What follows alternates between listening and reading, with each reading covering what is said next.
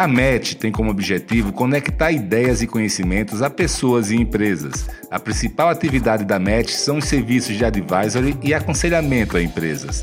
Você pode estar precisando de um advisor se sua empresa não tem experiência anterior no desenvolvimento de bairros planejados, multipropriedade, complexos imobiliários turísticos, loteamentos e hotelaria. O advisor é um conselheiro da confiança do empresário que está ao seu lado para trocar ideias, discutir decisões e aconselhar-o com base na sua experiência, conhecimento e rede de relacionamento. O principal objetivo do advisor é reduzir a curva e o custo de aprendizado da empresa e fazer com que ela não cometa os mesmos erros cometidos por quem já veio antes.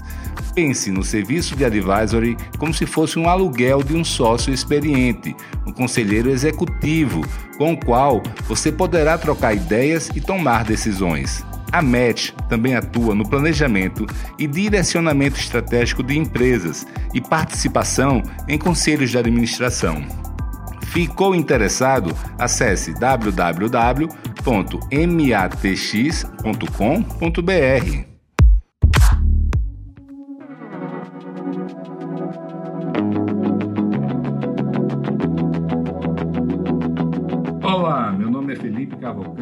este é o podcast Além da Curva.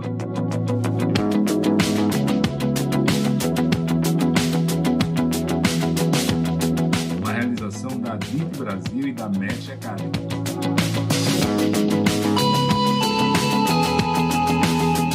Aqui eu coloco em prática a minha paixão por difundir conhecimento e ajudar as pessoas e empresas. E você terá um encontro marcado com as lideranças e empreendedores que estão fazendo a diferença nos setores imobiliário e turístico do Brasil.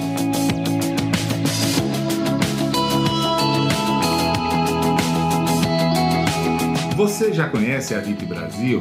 A DIT é a entidade de atuação nacional nos segmentos de comunidades planejadas, loteamentos, desenvolvimento urbano, multipropriedade, time sharing e investimentos imobiliários. Nosso foco é a capacitação do mercado e a geração de negócios para nossos associados. Acesse o site www.adit.com.br e conheça nossos conteúdos, eventos, cursos e missões técnicas. Junte-se a nós, aumente seu network e faça grandes negócios.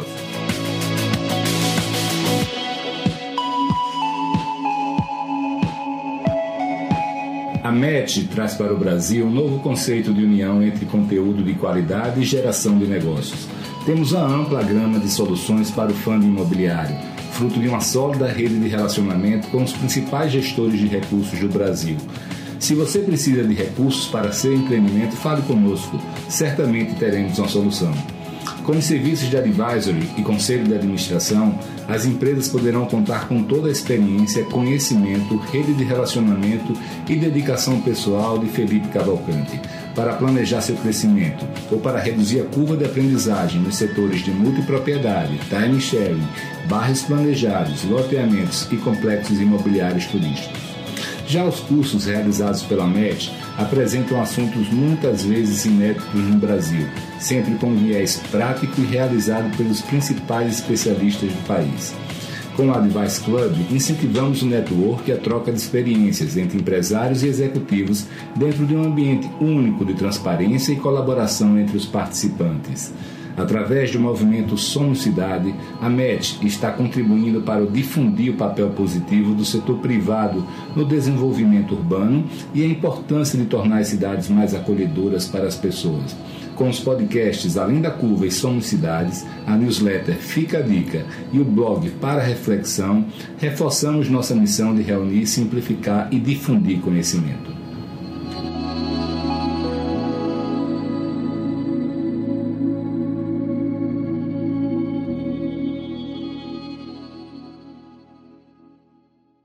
Olá pessoal, tudo bem? Aqui é Felipe Cavalcante e hoje a gente tem um convidado mais do que especial, a CEBIC, que é a Câmara Brasileira da Indústria da Construção, a maior entidade do setor brasileiro, setor imobiliário e construção, está tá começando agora o mandato como seu presidente, o Renato Correia, que está aqui com a gente.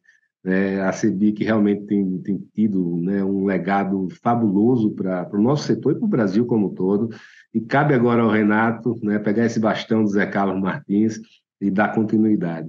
Então, hoje a gente vai poder conhecer um pouco mais o Renato, quem ele é, quais são os planos deles para a CEBIC também. Então, Renato, seja muito bem-vindo, meu amigo, e, e realmente, assim, desde já desejo a você todo o sucesso do mundo, sei que você vai ter, tá? e, e essa tranquilidade que eu tenho, eu sei que você também tem, é, é muito bacana. Ah, Felipe, eu que agradeço o convite, né? já é, o mandato começou agora dia 1 dia 3 é o primeiro podcast que eu estou participando, então assim, com muita satisfação que seja aqui com o amigo. Viu? É, é, é, o famoso cartão de visita já. Né? Lá. Cara, é, eu, eu, queria começar com o básico do básico. Né? Eu já conheço pouco aí da tua trajetória, mas a maioria das pessoas não conhece. Né? É, se apresenta aí um pouco quem é o Renato, né? depois um pouco mais sobre sua carreira também. Aí, como, é que você, como é que você chegou até aqui? Tá bom, é, eu me chamo Renato de Souza Correia, né? É, sou filho de Manuel Dias Correia e Maria Aparecida de Souza Correia. Meu pai é de Piracanjuba, aqui em Goiás, e a mãe de Franca, estado de São Paulo.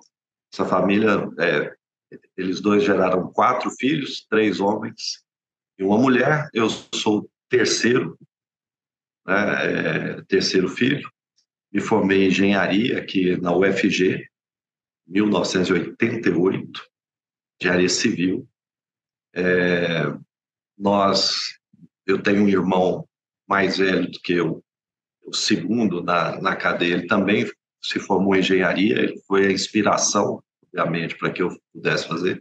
É quatro anos mais velho que eu, e montou uma empresa chamada Vega Incorporações. Em 1986, eu comecei estagiando Estagiei, depois na década de 90, em função do plano Collor, eu saí da empresa, fui circular o mercado, circulei em várias empresas, depois voltei como diretor. Depois fizemos uma sucessão em 2004 dentro da empresa e eu me tornei sócio da Vega. E com o meu sócio, José Vieira, e a partir daí é, eu me aproximei muito das entidades de classe, comecei a frequentar o Sinduscom, depois fui diretor executivo da ADEME, aqui em Goiás, vice-presidente da ADEME, depois presidente. Implantamos um projeto bacana da CEBIC, a época, que é você como presidente da ADEME, você vai frequentando, a gente é, aderiu a um projeto chamado Futuro da Minha Cidade, que é replicar uma experiência fantástica de Maringá, unindo toda a sociedade civil organizada em prol de um projeto para a cidade. Legal. A gente montou o CODESE de Goiânia, virou o CODESE de Goiânia Região Metropolitana, que é um primeiro conselho de desenvolvimento estratégico sustentável da cidade.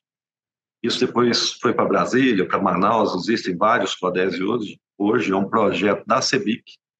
E isso eu acho que me deu um pouco de espaço dentro da própria CEBIC, eu fui chamado para ser o vice-presidente da região Centro-Oeste, e depois o Zé Carlos, que sempre foi uma inspiração aí, é, me convidou para ser presidente, eu acabei conseguindo fazer essa chapa de consenso e aqui estamos. Bem brevemente, é isso que aconteceu. Não, show de bola. E, e fala sobre a situação empresarial na Vega. Assim. Explica para a turma o que é que a sua empresa faz. É, a minha empresa é a Vega Incorporações, atua em Goiânia e Brasília, é, atua no segmento econômico, com ticket em torno de 200 a 500 mil reais, tem três linhas de produtos básicas, é, tem maior parceria com a Caixa Econômica Federal, obviamente, para financiamento dos imóveis, e, e, e, a gente trabalha com parede de concreto, alvenaria estrutural e estrutura convencional. Apartamentos de dois quartos, um quarto, dois quartos com suíte, até três quartos. E é isso que a gente tem feito ao longo do tempo.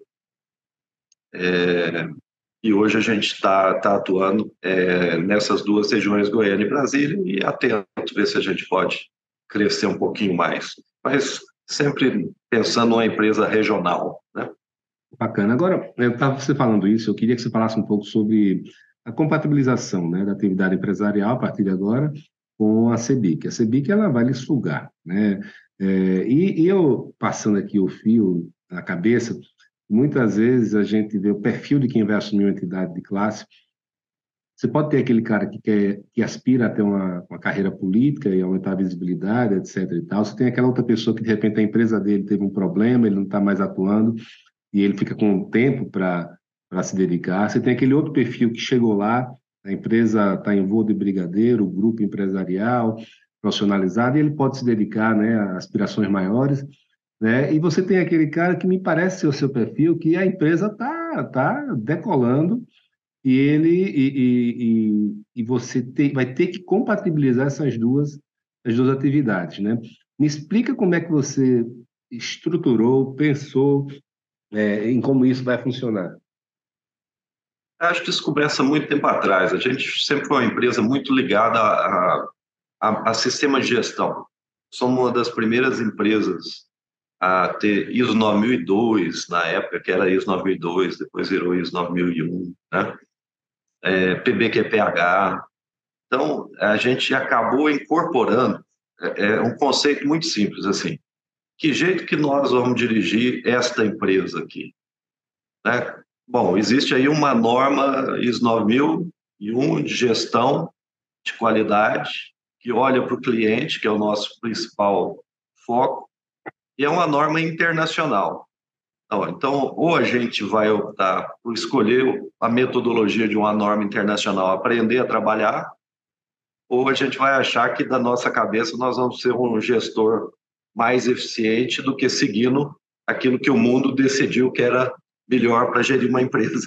Então, com esse pensamento, a gente realmente se dedicou a, a entender as normas de gestão e procurar é, procurar aprimorar. É, um, então, assim, metodologia na gestão, depois foco. Nós somos uma incorporadora do segmento econômico. Existe uma esteira de colocar o terreno, de produzir o projeto, produzir a venda, de produzir a obra, de entregar e a gente, ao longo dos anos, a gente construiu um time de qualidade. Nós temos um nível gerencial muito forte, né, quase independente, né? É aquele tipo de gente que você precisa segurar, você não precisa empurrar. Né? Isso me permitiu já dedicar as entidades. Ser presidente de uma ADM já toma um determinado tempo, é óbvio que você vê que é outra dimensão. Mas você montar um conselho desse, como eu montei aqui em Goiânia, junto com o Secov, Sinduscom aqui também, a Du, é realmente toma bastante tempo. Então, Ô, Renato, a minha vida só, já foi part-time. A minha vida já foi part-time, entendeu? Assim, só para então... reforçar isso que você está dizendo, eu nunca me esqueço que eu era presidente da ADEME quando eu fundei a DITA, né? E, e as pessoas sempre. Eu fiquei durante um bom tempo como presidente das duas. E as pessoas sempre me perguntavam, né, assim, dá muito trabalho ser presidente da DIT, né, deve ser uma loucura. Eu dizia, não, você não tem noção. O que dá trabalho é dá 10% do trabalho da, da, da DEME. É uma loucura. A quantidade de demandas locais, né, de, de, de, relacionamento com o poder público, estadual, municipal, de problemas dos associados que precisam atender. Então, assim, eu entendo bem quando você diz isso. Olha, é, já, já passei por isso, né? Já, é, é, é muito demandante. É, e tem um conceito, e aí eu também acertei isso com meu sócio, que é uma pessoa né, parceirão aqui, sem ele isso jamais seria possível. É, a gente sempre aceitou, aceitou não, adotou que faz parte da atividade da direção da empresa estar dentro das, das entidades de classe. É como se fosse um, um, você vai produzir um manual de cargas e competências você tem que estar. A gente não acredita em fazer uma boa gestão da empresa sem estar participando. E na medida que você participa, você se envolve, você vai, né, e vai até chegar ao ponto de, de poder estar dirigindo a entidade. Então é isso. Eu acho que faz parte, eu acho que faz parte do trabalho. Por isso que também, e como eu vou dividir, é lógico Vou, hoje é segunda-feira, é o dia que eu estou me dedicando a estar na empresa. Não quer dizer que eu estou me dedicando à empresa. Eu estou na empresa. É, hoje eu fiz, já fiz duas reuniões aqui, todas ligadas à Câmara e nada à empresa.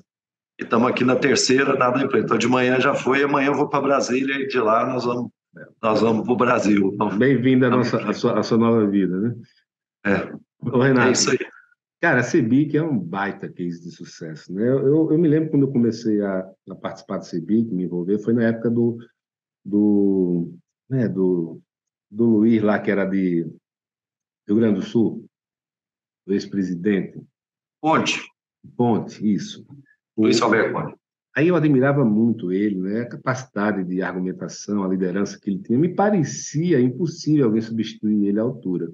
Aí veio Paulo Simão, o jeito mineiro dele, né? Pô, levou a Cebic também a outras alturas, mandato espetacular. E depois veio o Zé Carlos, né? Então, ou seja, é, é, assim, e eles conseguiram construir um DNA de muita credibilidade para a Cebic, né? De muito respeito, muita admiração, uma entidade que realmente todo mundo, no mínimo, respeita e admira, né? É, então, assim, é, dito isso, tá? É, eu queria saber de você o seguinte: o que que você não vai mudar na CEBIC? O que é que permanece igual, cara? Olha, assim, a régua é sempre muito alta, né? Antes de falar o que eu vou mudar ou não, assim, as réguas vêm sendo colocadas a patamares cada vez mais altos, né? E o Zé Carlos realmente colocou, colocou essa régua num patamar imenso. É, a CEBIC é, é uma entidade muito séria, é, muito comprometida né, com o Brasil, com os brasileiros, com a sociedade, com a, com a melhoria das empresas, dos processos, né? É, em fazer melhor, em trazer bem-estar. E, e, é isso, assim, nós não vamos jamais né, é, alterar esses valores e esses princípios, que é de fazer bem feito, fazer o bem, fazer com sustentabilidade, né, colocar sempre o nosso serviço a serviço do Brasil e dos brasileiros. É isso que a CBIC faz. Então... Mas você sabe que é mais bacana, tudo que você está falando podia ser palavra furada assim de marketing, né?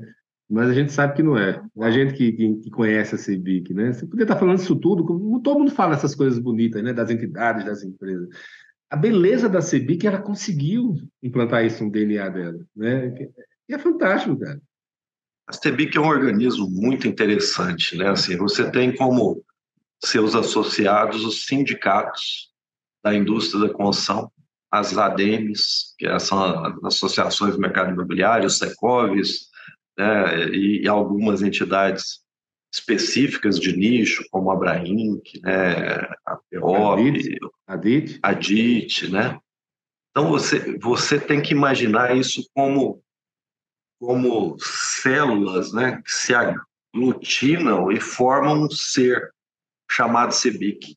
Ele é muito, muito variável, ele é multidisciplinar, ele é, é, é pulverizado no Brasil todo, traz traz todas as idiosincrasias aí para um único palco, né?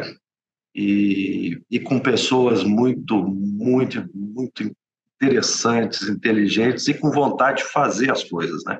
São empresas de construção de, do imobiliário ou da, infraestrutura, né? Todo mundo com muita vontade de fazer. Né? É só conhecendo a CEBIC, assim, é realmente um, um ganho muito grande de conhecimento, de cultura, de troca que a gente tem enquanto está numa entidade. E, particularmente, eu não conheço nenhuma outra entidade assim com essas características, né? São quase 100 sindicatos, é muito bacana. Deixa eu fazer uma pergunta para você sobre isso. Assim, você falou de muitas pessoas interessantes, inteligentes que gravitam em torno da CEBIC, né? É, e você, entre todas essas pessoas interessantes e inteligentes, foi eleita para liderar eles, em uma eleição unânime, né? Aclamação. É, é, eu, sou, eu sou meio que fissurado com o que leva uma pessoa não só a liderar, mas mais importante que isso, a liderar líderes, é o que você está fazendo, né? É, qual é a receita do bolo para, para liderar líderes? Qual a diferença de uma liderança natural para as outras pessoas? Quais são as dificuldades também, né? Quando você lidera líderes que, que não necessariamente dependem de, é, de suas vidas eu, próprias, etc sabe, eu, eu não, não diria nem liderar líderes, sabe? Eu acho que ali a gente ouve todo mundo e tenta dar algum encaminhamento. A opinião que menos importa é a minha. Você entendeu? Assim, zero. Eu quero ouvir a todo mundo. Se eu conseguir ouvir, filtrar e conseguir transmitir o que esses associados pensam, eu estou fazendo o meu papel entendeu? Que quando você fala de, de liderança parece Parece o cara que sai na frente, né, e vai. A construção não é essa, na minha visão. E talvez por isso eu esteja aqui hoje. Talvez por isso. Eu acho que é muito mais ouvir, concatenar e dar encaminhamento. Acho que é isso que a gente tem que fazer. Perfeito. Renato, um, um assunto que eu sempre começava com o Zé Carlos era sobre o modelo, o formato tradicional da CEBIC versus o que a gente acha em outros países, como Estados Unidos, é, onde, a, no caso da CEBIC, ela, os associados dela né, são entidades. Enquanto Sim. que em outros países são empresas, chegando a ter milhares de empresas, dando capilaridade e também, mais importante ainda, uma, é, um respaldo financeiro muito grande. É, essa discussão ainda existe na CEBIC? É, é, você está na sua pauta a discutir isso? É, eu, eu, vejo com clareza, assim, esse foi um ponto muito, mas muito discutido. Nós fizemos um planejamento estratégico agora, recentemente, é, que quer começar essa, essa gestão, pelo menos alguns conceitos bem alinhados, né? É, as entidades têm como filiados e associados as empresas, né? E as entidades são sócias da CEBIC, né? Vamos falar assim? São associadas, são sócias. Então, o papel está muito claro. Né? A CEBIC não vai filiar empresas, né?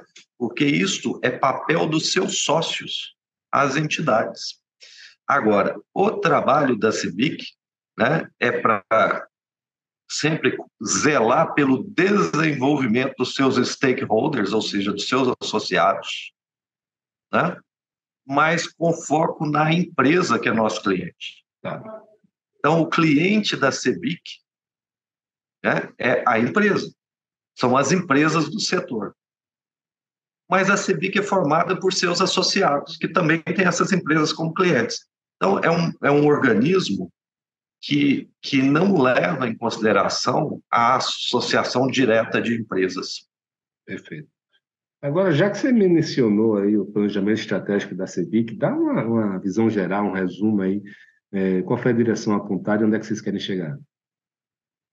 É, tudo começou com o desejo de retornar à construção a participação no PIB que ela já foi no passado. Né? A construção já foi 7,5% do PIB do Brasil. Nós estamos com 2,6%.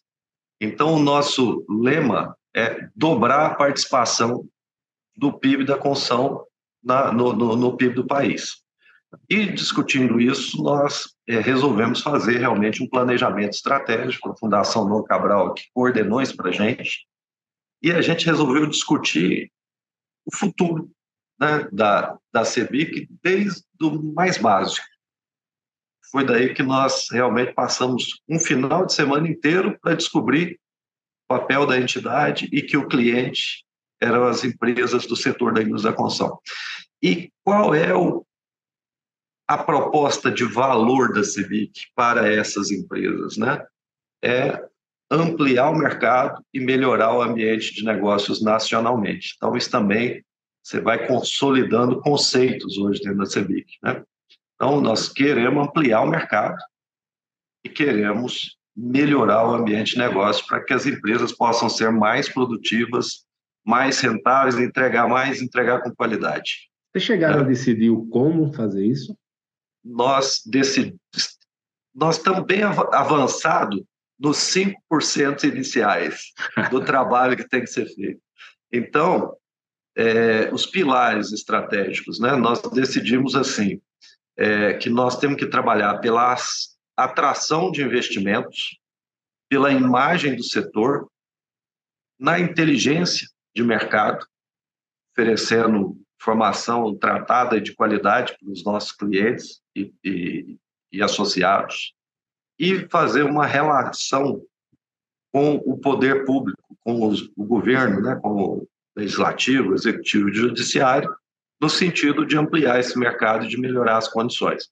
Então, é, a partir do, dos pilares estratégicos, aí você desce para um nível, ou sobe para um nível de fazer um mapa estratégico, traçar seus objetivos, suas metas, seus indicadores e seus programas, né? seus grandes projetos. Então, a gente está aí formatando seis a oito grandes projetos ainda não temos isso validado internamente, então prefiro nem, nem colocar, mas nós já, já temos essas avenidas traçadas para validar aí na primeira reunião de conselho e poder levar e conseguir o objetivo que é dobrar nossa participação no PIB. Mas uma dúvida, pode ser uma resposta conceitual, já que você não está não tá ainda validado os planos internos, é, é sobre como se amplia o mercado, né? É, eu me lembro quando a DIT nasceu, exatamente desse mesmo ponto, dessa mesma questão. Eu tinha assumido na ADM de Alagoas e eles se reuniram na primeira reunião e disseram: a gente, mercado ruim, aquela velha história. E aí eu falei: porra, só tem aumento, só tem oferta e demanda, não tem outra coisa. Então vamos tentar aumentar a demanda. Por sorte, naquela época estava havendo um boom de investimentos europeus no Nordeste. Aí eu organizei um evento chamado Nordeste Investe para trazer investimentos para Alagoas. Daí nasceu a DIT depois de dois meses. É, então, então, é uma lógica similar, mas eu queria saber se você. É, é, eu fiquei curioso para saber como é que você pretende aumentar, porque de um lado eu sabia que tem uma atuação muito forte na, em obra pública, e Minha Casa Minha Vida, que, que tem questões orçamentárias, fiscais envolvidas que vão além do, do da, da, da, capacidade da CEBIC de, de, definir. Do outro, você tem o mercado imobiliário também, né, que tem, mais uma vez, questões macroeconômicas envolvidas. É, como é que vocês estão enxergando isso? Olha, você, tem, você definiu bem, ainda tem as obras corporativas industriais, vamos falar. Ah, você, tem, você tem três nichos de, de produção de metro quadrado, né? É, você tem, na verdade, vamos, vamos chamar de quatro, você tem infraestrutura, estrada, rodovias, né? Você tem as obras públicas, são prédios, você tem as corporativas e você tem o mercado imobiliário. É, você, para ampliar isso, tem que ampliar recursos. Recurso na, na área pública, recurso orçamentário.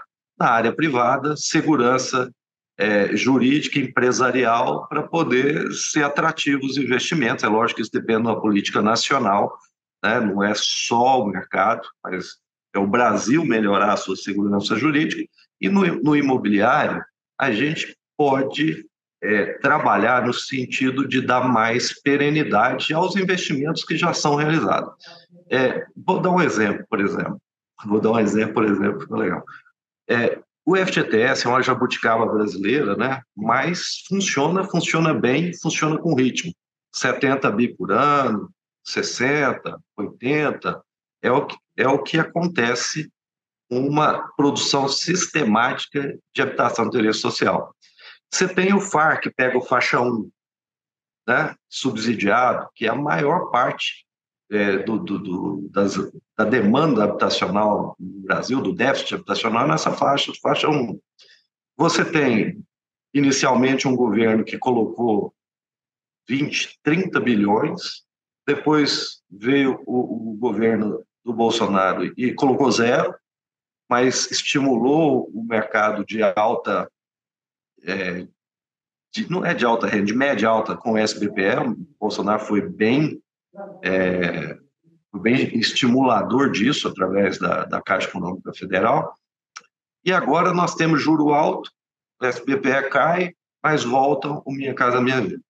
Né, no faixa 1, que é o FAR, com 10 bilhões, e sabe lá alguma coisa. Então, a gente, como entidade, a gente precisa trabalhar, vamos pensar no faixa 1, uma perenidade de que se não, não, não seja perene, mas uma continuidade de aplicação de recursos. Isso e, e uma previsibilidade, trabalhar. né? Renato? Previsibilidade, ó, é 20 bi todo ano e ponto final até o dia que que a gente conseguir zerar o déficit até, habitacional. Até porque cada, cada mudança dessa de, de, direção, de foco, é, praticamente quebra todo mundo que atua no setor, né? Ou faz se, eles mudarem de, não, de, segmento. É, se não quebrar, você desestimula uma indústria.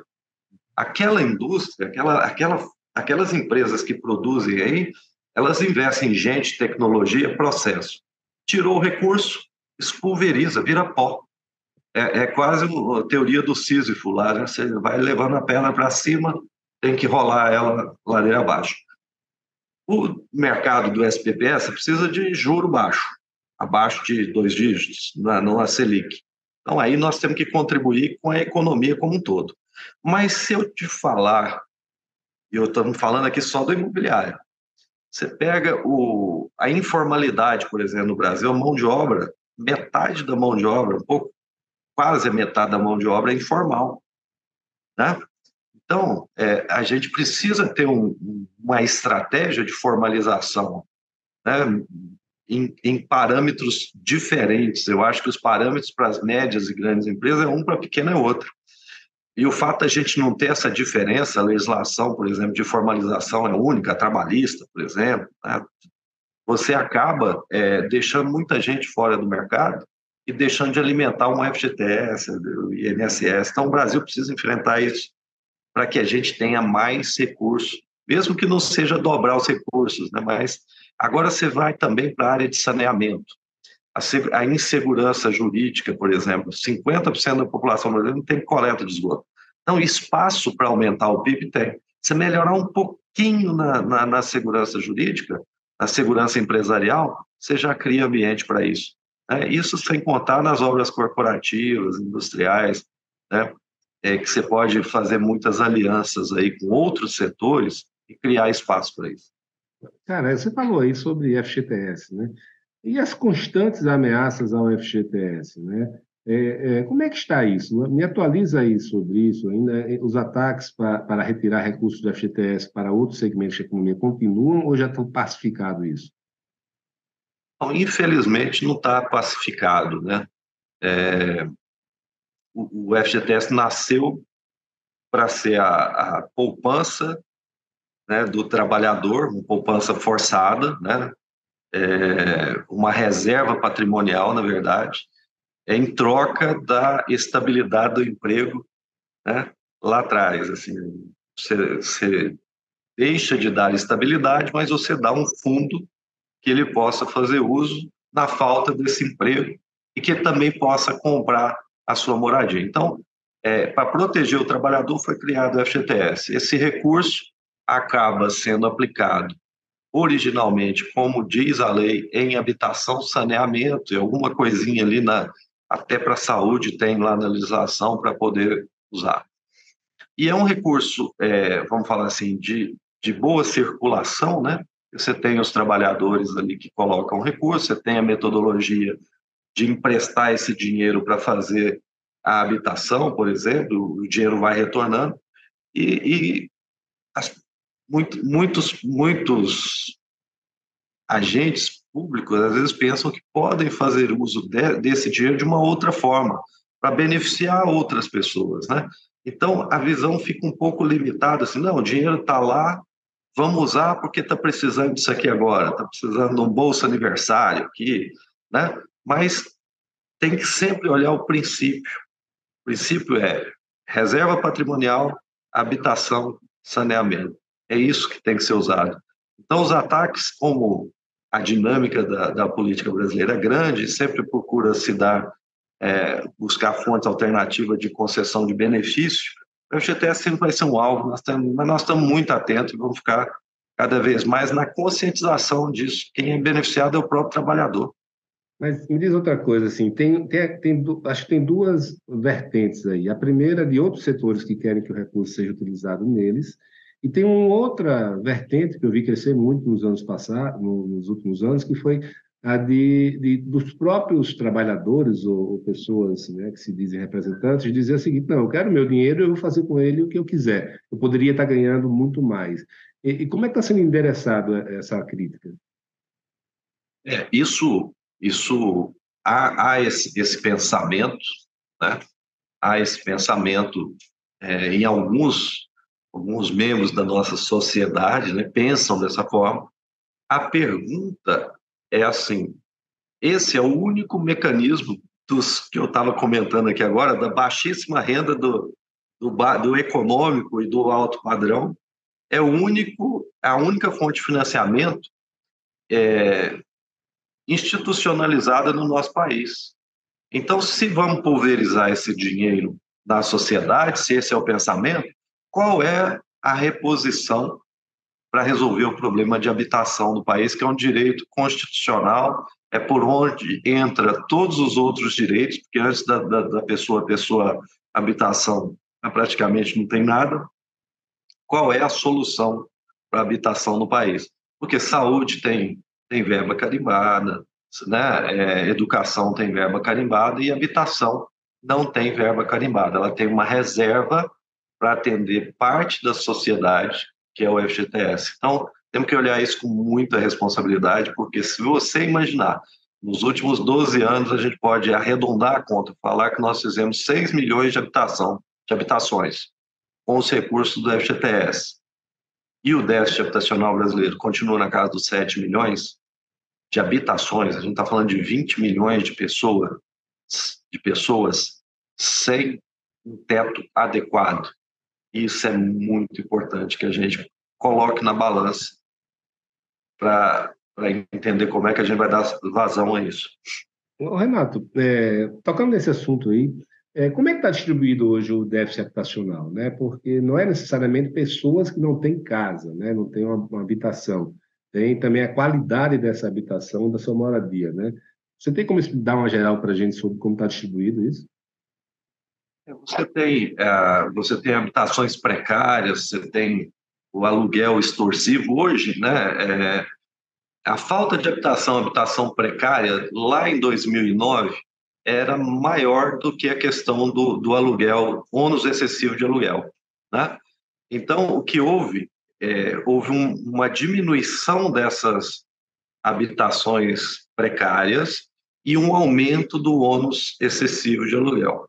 Né? Então, houve, um, nos últimos 10 anos, houve uma migração, ou seja, a política habitacional ela teve um efeito interessante, porque pelo menos as habitações inadequadas, né, a falta de habitação, houve uma certa diminuição. E aí acabou indo para o outro lado da balança, que é o ônus excessivo de aluguel, quem gasta mais de 30% do seu salário com aluguel. E é nesse ponto que nós, nós estamos hoje. Perfeito. É, vamos falar de um tema que eu acho que nem você, nem eu, nem Zé Carlos, nem ninguém, acho que tem a resposta certa, mas todo mundo tenta fazer um esforço na direção de melhorar, que é a imagem do setor. Né? É um setor que, de um lado, na, nas obras públicas, né, os recursos orçamentários, está sempre à volta com escândalos de corrupção, etc., fica meio que um símbolo aí, com aquela questão toda que a gente viu de petrolão lá, de, de, de daquilo. E, do outro lado, o setor imobiliário é um setor que não tem esse tipo tanto de, de, acusação, mas ele, ele meio que simboliza as mudanças da cidade, nem sempre na direção que as pessoas que moram ali querem, né, com prédios que são coisas é, visuais, né, que são símbolos. E, e, é engraçado como em todo mundo, não é só no Brasil, o maior vilão que existe é o incorporador imobiliário. Né? Não é nem, é, dentre os empresários, que é a cultura, né, é o pior incorporador imobiliário. E eu sempre ouço todas as entidades dizendo, que a gente precisa mudar essa, essa visão, porque não representa quem, quem nós somos, assim, a, a índole, a, a, grande maioria do, dos empresários do setor. Dito isso, é, eu, eu, até hoje não sei qual é a fórmula.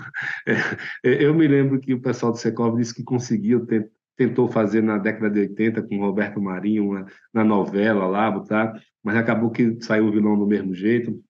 Eu vi o Flávio Amari, que quando era presidente do Secov, ele conseguiu fazer alguma coisa na linha parecido com o Agro na Globo, mas não sei, depois não teve continuidade.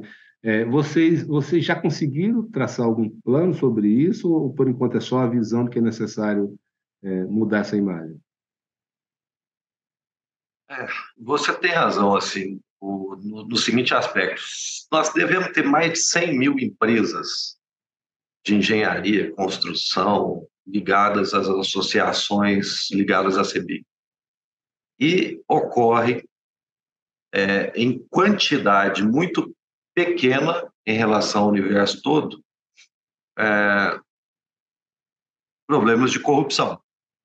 E acaba a comunicação desse fato é, explodindo para todo o setor. Isso não é uma realidade do setor. O setor hoje é um setor que tem o setor organizado, vamos lá, o setor organizado da construção civil tem uma, uma condução ética né, é, forte, vigorosa, uma preocupação ambiental gigantesca de sustentabilidade, de responsabilidade social. Né?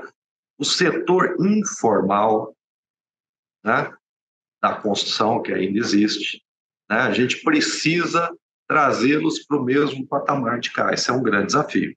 Então, existem dois setores dentro da construção, né, dentro da, da construção civil no Brasil. Em setores extremamente organizados, qualificados, e tem ainda um, um e aí a, é o ambiente de negócio que gera isso. Isso não é culpa daquelas pessoas que estão de lá ou estão de cá, é o ambiente, o ambiente de legislação, né, o ambiente é, de condição de trabalho. Né? Então, a gente precisa entender que o nosso setor é um setor que o organizado tem, tem muito boas, é, bons valores, bons princípios, né? Você sabia que o que o isso você falando enquanto você falava eu estava pensando nisso aí, o setor organizado. É, isso é muito representado pelas entidades de classe do setor, seja CEBIC, seja as estaduais. É muito raro, muito raro você ter uma entidade do setor que não seja respeitada na, na sua, na sua não tem é. é muito assim eu, eu, eu, me lembrei de um caso que há alguns anos estava mal e os próprios empresários é, tomaram assim, é, é, a direção para poder fazer uma coisa moderna. Assim, é tão interessante isso, essa discrepância entre a visão pública e o que eu vejo nas entidades de classe do setor. É, exatamente, um paralelo legal. Mas eu acho que o problema de comunicação nosso também, né, é, talvez a gente não tenha conseguido explicar para as pessoas qual é o nosso papel ainda na sociedade. Né? O nosso papel, nós somos instrumento de solução para as pessoas. Né? A habitação é feita para as pessoas, a habitação não é para a empresa de incorporação, a habitação é feita para alguém. Né? O saneamento é feito para as pessoas. O prédio público, seja uma escola, um hospital, é feito para o cidadão. Então, é, é, nós realmente é um desafio enorme. Certamente um dos nossos pilares, um dos nossos grandes projetos estratégicos está na comunicação, para a gente encontrar um meio de, de nos conectar com a sociedade brasileira. Nós precisamos nos conectar. Né? Você que conhece bem as entidades e as empresas, nós queremos fazer o bem para as pessoas através da nossa profissão. Seja levando uma estrada de qualidade para que o alimento custe mais barato na hora de transportar, seja uma, uma cidade de qualidade, porque uma cidade de qualidade é boa para todo mundo inclusive para os negócios. Você está aí, você é uma, um ativista das cidades, né, com seu projeto fantástico. Então, como é que a gente faz isso chegar lá? Nós temos que ter uma comunicação dinâmica, sistêmica e muito mais do que dizer, ouvir. Né? Também eu acho que a gente precisa ouvir um pouco mais, né? De quem está entendendo que nós não somos é, é, bem qualificados ou do bem, por que, que nós estamos tendo essa, essa imagem? Vamos atuar nisso. Eu acho que é basicamente isso. É melhorar a conectividade com as pessoas.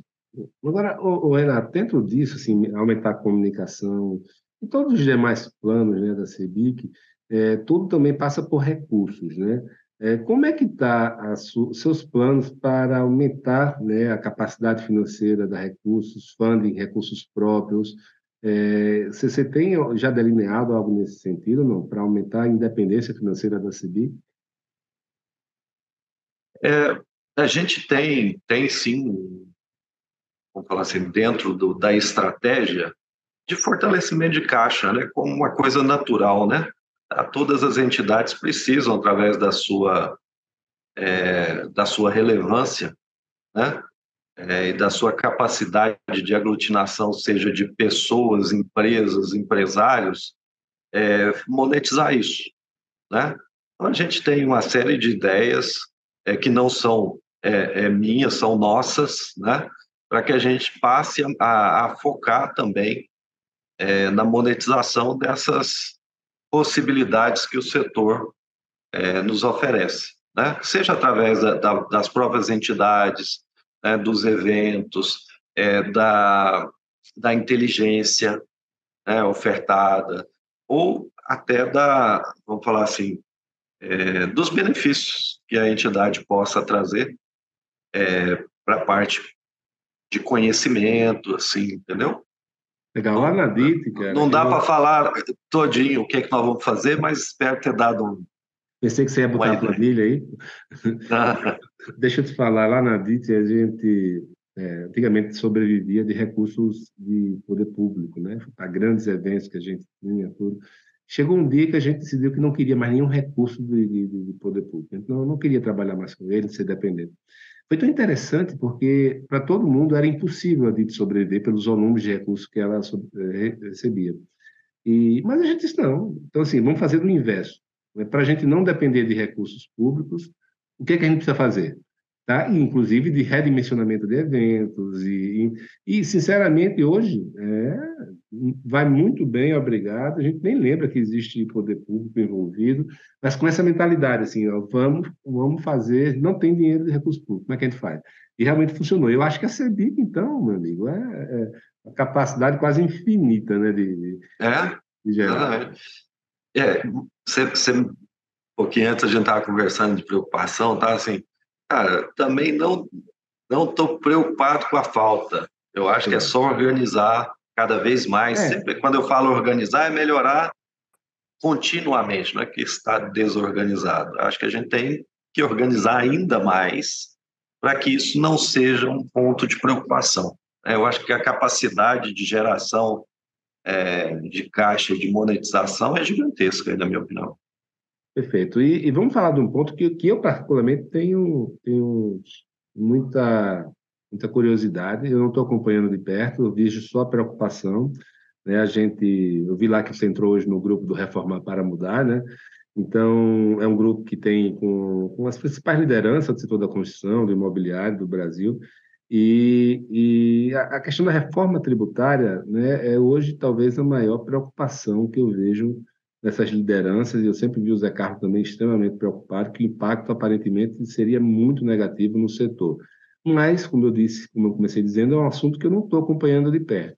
E, ao mesmo tempo, me parece que está para voltar por esses dias agora. Você pode atualizar a mim e a quem está nos ouvindo sobre, tipo assim, qual é o pior cenário e, e, também o que, é que você está fazendo para isso né, não acontecer?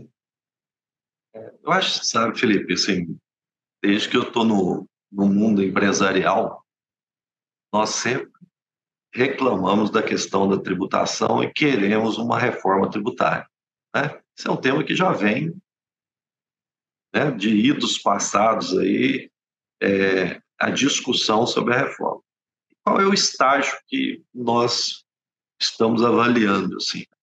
É, me parece que essa legislação proposta né, é, é uma legislação que já foi testada pelo mundo afora, o IVA, né? É. Já foi testada é, de forma a, a, ser a modalidade de tributação que, que mais justa possível, mais funcional e, e de menos custo. Né? Então, nós estamos falando de um modelo mundial, nós não estamos falando de uma jabuticaba brasileira. É isso que nós temos, estamos entendendo. Que a gente quer essa reforma, né? que, que a gente quer um sistema, não essa, a gente quer um sistema tributário mais justo no Brasil, e se é esse modelo testado nas outras, ok, nós somos a favor da reforma. Em todas as, ou na grande maioria dos IVAs mundiais, o setor imobiliário ele é tratado de forma específica. Ele não fica no, no bolo é, inicial ou no bolo padrão da reforma. Ele é de forma muito mais, uma cadeia muito mais complexa, de longo prazo, com, vários, com vários subsetores, e tem um, um, um tratamento específico com alíquota diferenciada, porque no fim do dia quem vai ser beneficiado é, um, é uma pessoa com habitação, né, que quer que eu, quer que eu vale ali na, na questão, do, pelo menos, da, da, incorporação imobiliária, do loteamento. Então, o que, que a gente é, tem trabalhado é para que a gente tenha esse mesmo tratamento que tem no mundo inteiro, ou seja, é, fica numa condição de especificidade, trabalha-se uma lei complementar, que aí você já pode é, é, detalhar um pouco mais para que a gente não tenha aumento de carga tributária do setor, que é um setor essencial para as pessoas. Então, é, eu vejo um movimento muito firme, tanto do governo quanto do, do, do presidente da Câmara, Arthur Lira, né, é, em encaminhar essa votação, tende que está amadurecido o conceito, que precisa passar a PEC e depois trabalhar as questões complementares. É, dito isso, a preocupação é sempre muito grande, porque se errar na medida em determinados setores, por exemplo, pode ter reflexos ruins para o mercado. Então, é, a gente acha que o debate está sendo feito, poderia até debater um pouco mais, mas a gente sabe que as condições políticas não, isso não é especialidade nossa, né? Nós somos especialistas em construção. Então, o Congresso é, tem essa é, essa condição de definir se é o momento de fazer ou não, ou se é o melhor para fazer ou não. E ainda tem um período de transição que tem que acontecer aí para frente, né? Renato, qual é a situação hoje? Assim? O que é que está colocado na mesa hoje e o que é que vocês estão querendo mudar em relação a isso? Está sendo colocado é assim, é, a forma de tributação é como se a gente pegasse, até onde eu entendi, viu, que eu não sou tributarista, é, você pega o custo básico da operação de qualquer setor e aplica-se o IVA sobre esse custo básico. Então, isso já é uma diferença em relação ao modelo usado na incorporação imobiliária, que você usa o RET de 4% sobre o faturamento, por exemplo.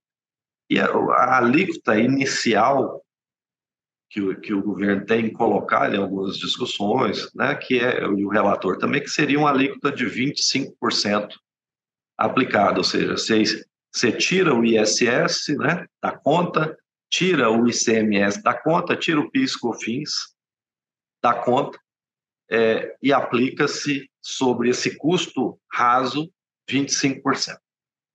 Né? Agora, na medida em que você vai ajustando setores daqui dali, isso que pode, pode chegar até abaixo de 30%, aí eu não sei, 29,9%. Outra condição interessante é que é o seguinte, dentro dessa alíquota, existem, existe o, o equivalente ao ICMS e ao ISS. Então, cada estado vai ter o poder de, no futuro, legislar sobre a, essa tarifa. Então, no acumulado, ela pode ser 25, se você está trabalhando aqui com um estado, ou 29 com outro. Entendi. Então, é, é, ainda tem essa questão. E que, que dura, ao longo da cadeia, você vai poder fazer as compensações, ou seja, eu vendo o meu produto, o meu serviço, e eu desconto o tributo que carregou-se até aquele momento. Então, eu pago só a diferença sobre o valor que eu agreguei na cadeia. Isso, para a construção civil, me parece muito interessante, porque aquela bitributação que ocorre quando você faz uma construção off-site, você passa a não ter. Então, eu acho que esse processo para a industrialização da construção no Brasil é muito positivo, e a partir daí nós vamos ter um ganho de produtividade que a gente sabe ainda é, é calcular, mas a gente está acreditando que esse é um dos pontos positivos da reforma. Né? E quando a gente traz para a especificidade, é justamente é, trazer para uma discussão mais detalhada, já com as alíquotas, e aí é lei complementar, para que a gente possa é, tentar manter a carga do setor, né, para que a gente não onere comprador final. Esse é o nosso sei se, se complicou Boa mais ou se, ou se simplificou, viu? Boa sorte na luta, que é nossa. É, é isso aí. Renato, e mercado imobiliário? Quais são os seus planos para o mercado imobiliário? O que é que está lhe preocupando sobre o setor imobiliário? Preocupa Inclusive a questão do juro. Preocupa é juro, porque assim, hoje o que não está funcionando é, é o mercado do SBPE. Né? É, o FGTS, com com essa medida que o Conselho Curador encaminhou pedido do governo e subiu até 350 mil, é, e com renda de 8, estamos falando de tentar até uma renda de 9, 10 mil, eu acho que a parte do, dos, do faixa 1, 2 e uma, e uma faixa 3 estendida, eu acho que está bem atendido, bem dimensionado e vai seguir. Você tem o faixa 1 com o FAR já voltando a ter esse recurso, então, você tá, hoje o que a gente vê com muita preocupação é o mercado SBPE. Né? E enquanto o juro não, não chegar aí na casa de, de um dígito, a gente vê com muita preocupação e não tem muita solução, vamos falar. Tem, tem alguns remédios que você pode é, diminuir os sintomas, mas você não resolve. E, e, a gente precisava discutir no Brasil isso. Como é que nesse, nesse nicho a gente consegue uma previsibilidade de recursos? Porque no início do governo né, do Bolsonaro era tinha recurso, juro baixo, já no final do governo, quatro anos já não tem. Nós estamos há seis meses com muita dificuldade de contratação. E, e o cenário vai até o final do ano desse jeito. Então, é realmente um desafio imenso essa questão do SBPE. Tem, tem possibilidade de outros recursos, né? Tem, mas demora, né? Você pode, você pode criar, tem, tem uns, mas enquanto o juro estiver alto, o dinheiro sai do mercado e vai e vai para renda, né? Vai fazer o quê? Perfeito. Renato, a gente está chegando aqui ao final e eu tenho pô, infinidade de assuntos para falar contigo, mas a gente tem que dar um encaminhamento. E eu queria começar a perguntar o seguinte, assim, eu sempre fui muito adepto da, da alternância de poder, né? É, eu acho que cada pessoa que chega, ela chega com foco diferente sobre sua história de vida, seus interesses, suas habilidades, né? Então, você vai em cima de cada tijolinho, né? Você vai colocando. É, né, eu, eu, por exemplo, nunca tive muita vocação para a parte política. Eu sempre deixei mais, assim, nunca, a DIT nunca atuou muito com, com essa parte política, e quando atuava era em parceria com o CEBIC e com, e com o Secov, né? É, e, e, eu queria entender de você isso. Quais são as suas prioridades, assim, é, usar uma palavra seria tesão, assim. Qual é o tesão seu, assim? Qual é, onde é que você pretende dar foco? Né? O que é que você acha que, que, que realmente é, você nada de braçada? Eu sempre brinco, assim, quando, quando eu quero contratar alguém para o meu time, eu sempre tento, eu, eu, defino o que é que eu gosto e sei fazer, é, e o que é que eu não gosto e não sei fazer. O que eu não gosto e não sei fazer, eu contrato a melhor pessoa possível, que eu não quero nem olhar para aquilo. Né? E o que é que você gosta e sabe fazer e que você pretende focar na, na CEBIC? Não sei nem se eu sei fazer, não, mas eu, eu gosto muito de gestão, um método organizacional, como eu te falei, minha vida inteira mexendo aí com é, com, com, certificação na gestão, e você acaba aprendendo uma metodologia, né? E você quer implementar, você acaba não conseguindo viver mais sem fazer isso. Mas isso é um olhar interno, sabe?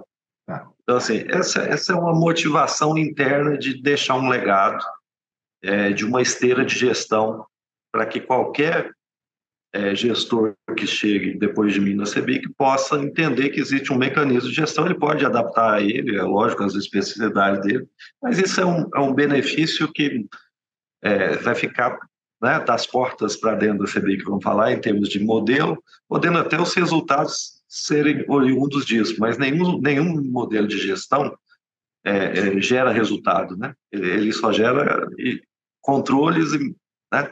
Então, isso nós vamos trabalhar, vamos tentar construir isso. Agora, eu, eu tenho é, falado que nós temos que nos desafiar desafiar os políticos, desafiar a sociedade, a gente diminuir esse déficit habitacional que há 12 anos permanece no mesmo. Eu, eu visualizo isso assim como um, é, um motivador muito grande de acordar todo dia cedo e falar assim, cara, nós temos que diminuir esse déficit no Brasil e nós não podemos admitir, sequer admitir, que um saneamento básico nesse país tenha 50% de coleta de esgoto, 50% não tenha. É, é indigno.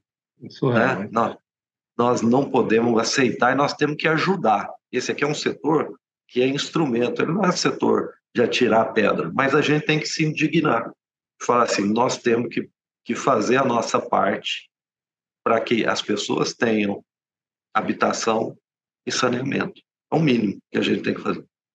Perfeito. É, defina aí o que seria sucesso daqui a alguns anos quando você sair a CEBIC. Olha, se a gente está há 12 anos com 7 milhões de déficit habitacional, eu acho que se a gente conseguisse reduzir 20%, tirar aí um milhão e meio dessa conta, 2 milhões, né, 6 milhões de pessoas, né, já estaria assim de bom tamanho né? Show. e reduzisse esse déficit de saneamento em 20%, nossa, eu já ficaria assim muito feliz. Espetáculo. É, Para terminar, é, como é que vai ser a transição sua com o Zé Carlos aí? O Zé Carlos vai passar a ter algum papel ainda de conselheiro, vai cuidar de alguma área específica ou não vai cuidar da vida é. dele? Eu, eu sou um candidato da continuidade, né? Como é, uma sucessão, eu era o candidato da situação, acabou sendo candidato único, como normalmente é nesse tipo de, de entidade. Mas o que a gente quer, assim, é trabalhar em parceria. O Zé é um cara novo, cheio de energia, né? Tá no conselho, né? Mas a gente tem, eu tenho falado para ele assim, a entidade consome muito o dia a dia, aquele redemoinho, assim, da emergência, do apagar fogo. Eu acho que o Zé podia contribuir conosco com as mudanças estruturais de longo prazo, seja através de um, de um instituto, um conselho, de alguma entidade co-irmã, paralela, umbilicalmente é, aliada da CEBIC, para trabalhar questões de longo prazo, né? questões de mudanças estruturantes. É isso que eu, que eu espero e a gente está conversando muito. Espero conseguir, junto com ele, fazer isso. Ok, Renato, muito obrigado. Praticamente hoje é seu primeiro dia útil como, como, como presidente da CEBIC. Ainda bem que eu consegui entrevistar você hoje, porque acho que depois aí o redemoinho vai lhe pegar. Né? é, queria te agradecer muito, né? saber dizer que eu lhe admiro muito, a gente né, já se conhece, aí já teve várias tratativas aí, inclusive a nível empresarial, e, e, eu não tenho dúvida que foi uma sábia escolha e sugestão do Zé Carlos, acatada por todo mundo, aí ter você na frente. Acho que mantém a questão da, da, da idoneidade, da credibilidade, essa sua pegada de gestão também, eu acho que vai acrescentar muito valor aí. E, cara, sucesso mesmo, sabe que pode contar comigo se você precisar, tá? que, que o seu sucesso é o sucesso de todos nós. Né? Então, muito obrigado, hein? Felipe, eu que agradeço, foi realmente um prazer, sempre é um prazer conversar com você, né? Você sabe disso, e prazer de ter feito esse, esse, esse primeiro podcast aqui da, da gestão, uma satisfação grande. abraço para quem está nos ouvindo aí, né? e último, última mensagem, assim, que vocês possam nos enxergar como um instrumento de solução dos problemas da sociedade, né?